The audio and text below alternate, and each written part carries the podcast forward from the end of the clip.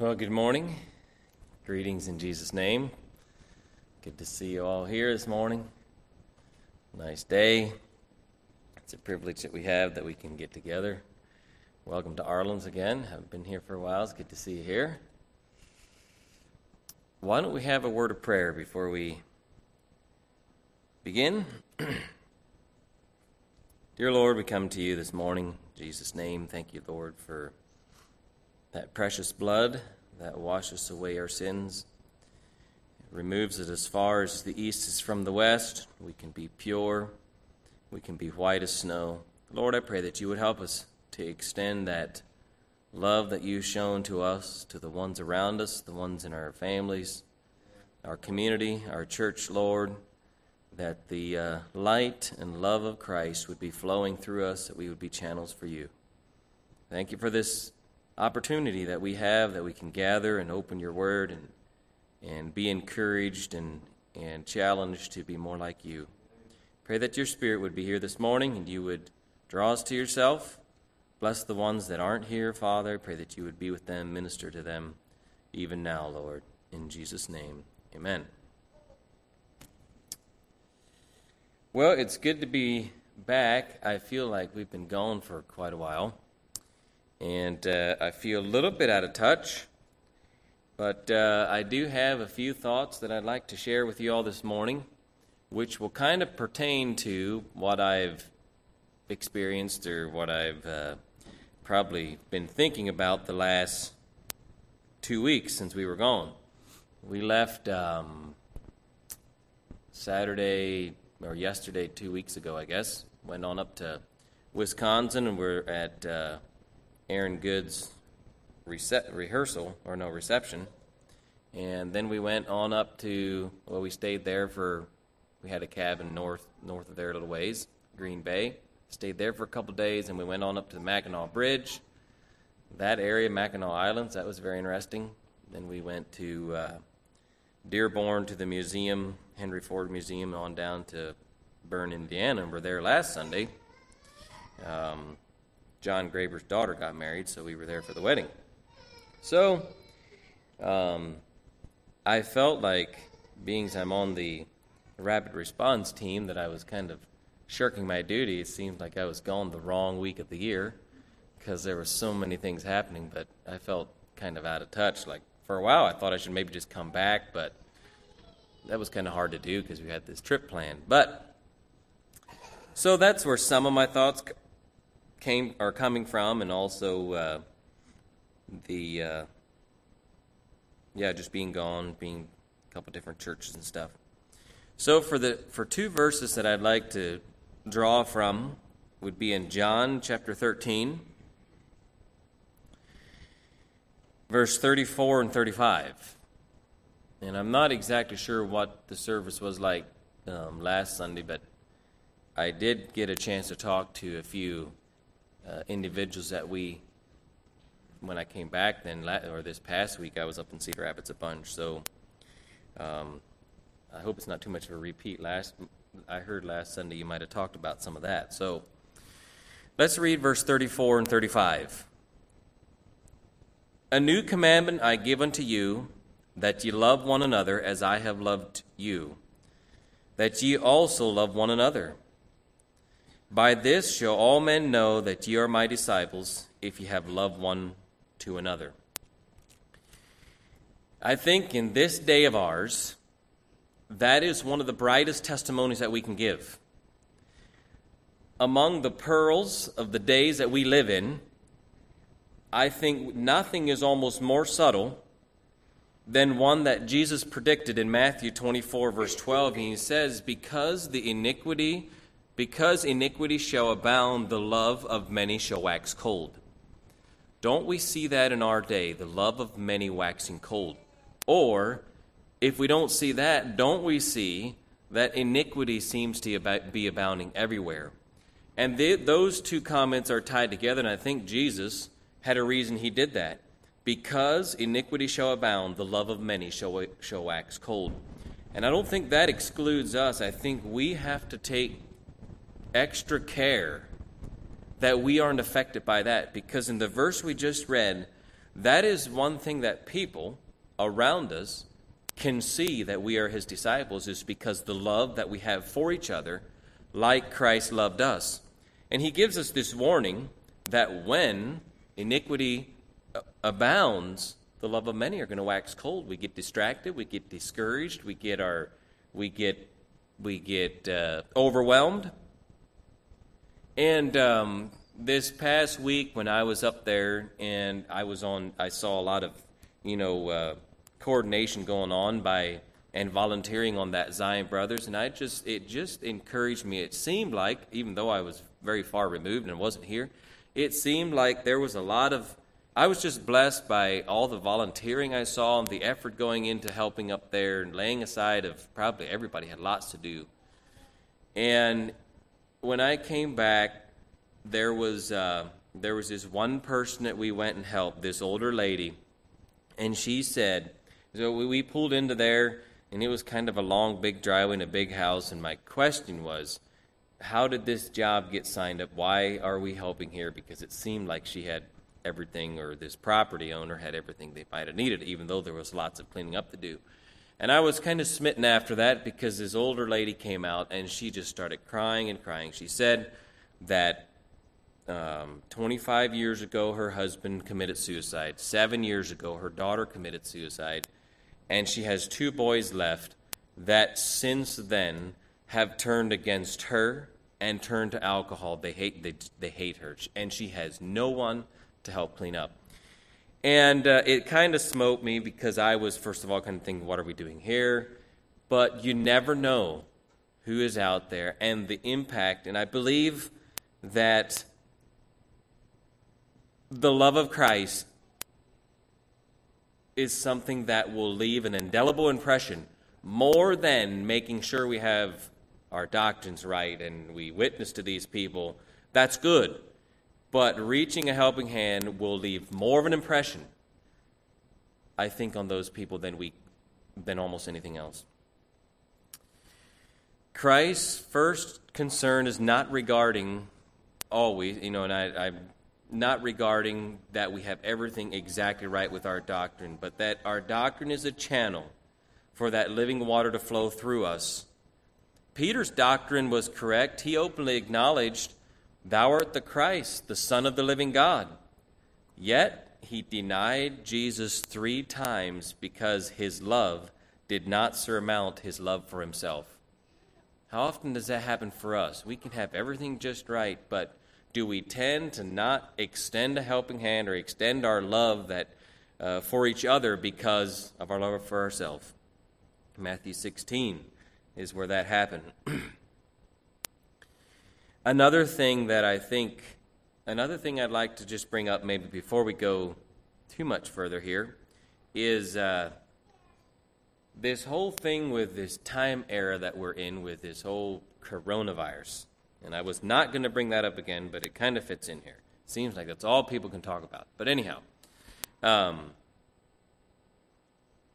I ran into a few people that said, or they have, they have, they say, if you wear a mask, you lost your salvation. I will go to jail before I will wear a mask. It is the, and they have their Bible verses. Well, this here's what I would question.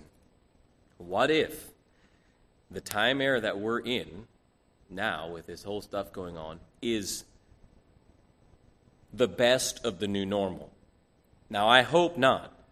But it behooves us, or this here's what this here's what challenged me. As we're going through these new circumstances, we need each other to balance ourselves out, us out as we chart these new course and these new waters. Because what if from here it only gets worse? And the normal that we know now is the best of the new normal because we don't know. I mean, depends what could happen in the future. Um, you know, it it could get a lot worse, and the Bible promises it will.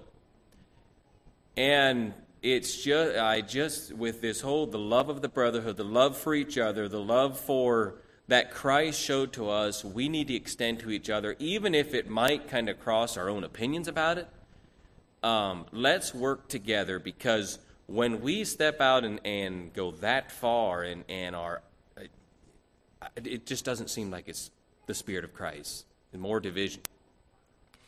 And um, so I think, you know, with with these new time, with these new these new challenges that we have, let's make sure that we don't deny Christ because of our own opinions, maybe, or surmounting, but that we would work together and have the love for each other that we need to have.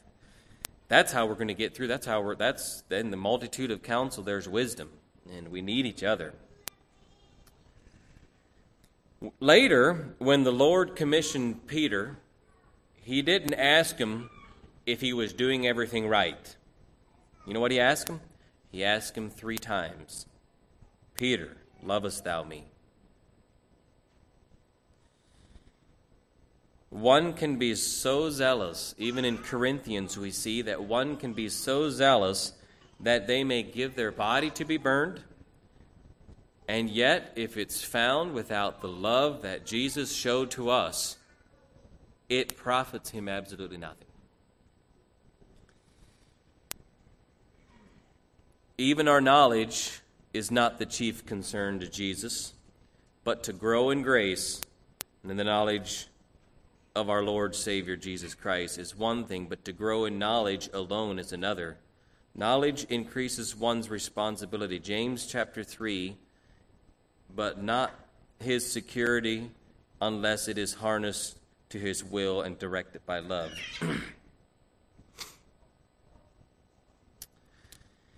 love is a signal of discipleship. The Bible says, like I read there, by this shall all men know that ye are my disciples if ye have love one for another. It cannot be counterfeited. That is the test. That is a safe test, is if it works in our families and if it works in our lives. Love is irrefutable evidence that convinces the world. It weighs more than tons of debates. We can debate and debate, on issues, but the love of Jesus, that true love that we can extend, that we have experienced, by this shall all men know that ye are my disciples if ye have love one for another.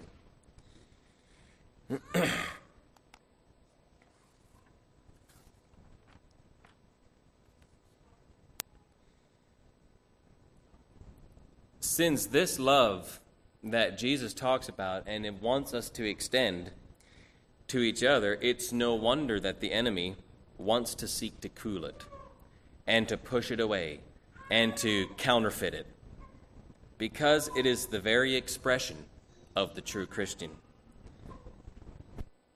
The expression wax cold literally means to make something cold by blowing on it.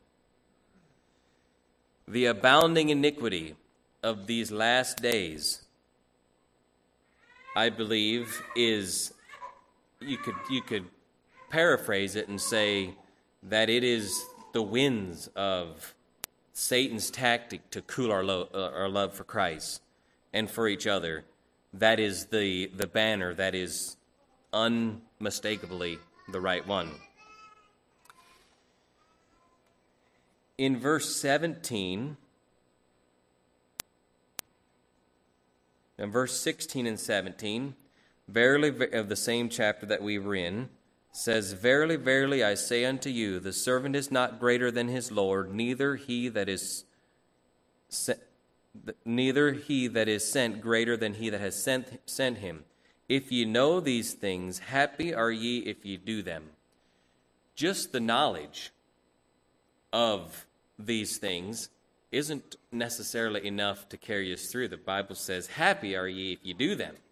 So if we want that fulfilling, that blessing of Jesus Christ on our life, let's not just say, I love my brother, but let's also do the things that go with that.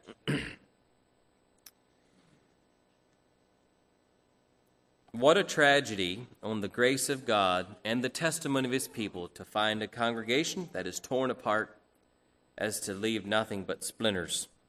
Galatians says, Galatians 5:15, "But if you bite and devour one another, take heed that ye not be not consumed one of another." God wants us to have the love that suffers long and is kind. 1 Corinthians 13, verse 4. When our love has waxed cold, our work for the Lord begins to sag. And I know that is how it works in my life.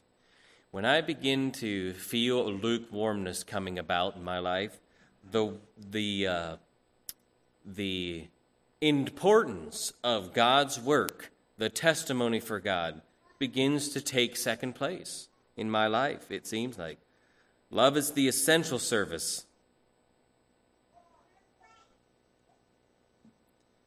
It is the motivator that motivates us to uh, lay down ourselves, lay down our own life.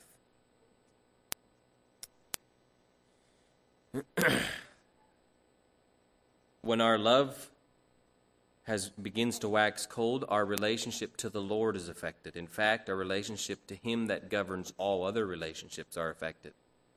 Love will keep us at our post, disregarding ourselves and living only to please our Lord.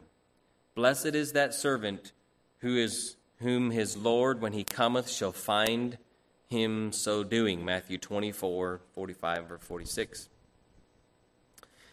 Another thing that happens when, or this is maybe kind of an example, or a, um, kind of goes with when our love begins to wax cold. During World War I, gas attacks became very prominent.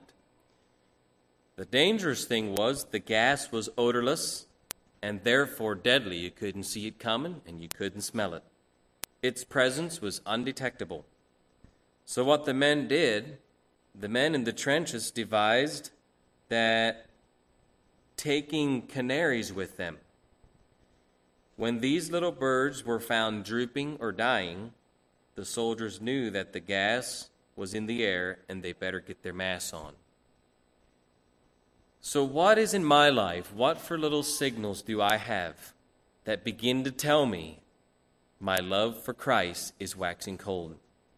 Could it be uh, droopiness in my personal relationship with the Lord? Um, the fear of man for my testimony? Are these things in my life that could be a sign? Do we have them? I think, it, I think it's good that we recognize when these things begin to happen that uh, our love or the gas is taking over. Because that is what the devil wants to hide our testimony of love one for another.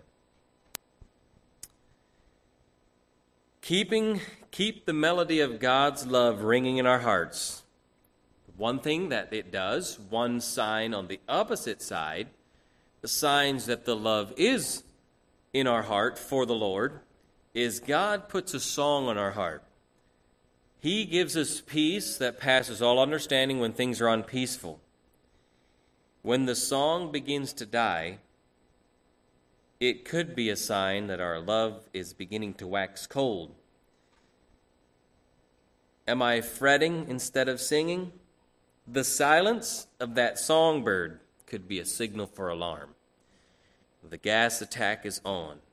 The love of many is waxing cold. The deadly atmosphere of the last day is putting many people to sleep. Our response needs to be to lift up our shield and to put on our so called gas mask and fight because the enemy, I believe, in America, that is how he's putting Christians to sleep. In China, it may be different. It may be by um, persecution. But in America, I think it's the chilling winds of the satanic spirit trying to blow and cool our love for the Lord. And uh, being up there in, in, in, Cedar Rapids and seeing some of these people hungry, well, I'll, I'll tell you this one story we were in this other development one time, um, one of the last times, cleaning up this place, and a neighbor lady came up, and we had a bunch of volunteers from up north, and she stood there and she said, "Just the scene of this," and we weren't even cleaning up their house, their place. Just the scene of this makes me. I have never seen something like this, and many of you that were up there might have experienced and seen and heard the same thing. Just the scene of this, nobody was witnessing to her. Nobody was sharing the good news with her, but she had never seen something like this, and it was more than she could contain. And I believe that is one of the most powerful ways that we can speak to the people around us. One of them. I mean, it's good to witness and it's good to share the love of Christ. But something like that, the love of Christ coming from a group of people like that, touches someone like something like nothing else can. How does that work for me daily? It's easy to go up there and and give of my time in a time like this. It's more of a challenge maybe in my daily walk and time and life. I don't think it has to be. um, I don't know that I have the answer. It may be something that, you know, somebody can share in a testimony or something. How can we have this same spirit flowing from our life to the people, the neighbors that we meet every day? You know, it's not. It's going to have a different effect on them because they're in a different. They aren't maybe in a time of need like that. But I still think that the Spirit of Christ, the love that Christ had for us, that He is asking us to show to our neighbors, our brothers and sisters, should be emanating from us.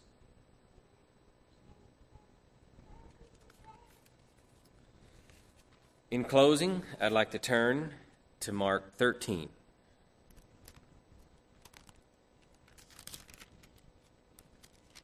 Mark chapter 13, verse 35 through 37. This, I believe, is a challenge for us all.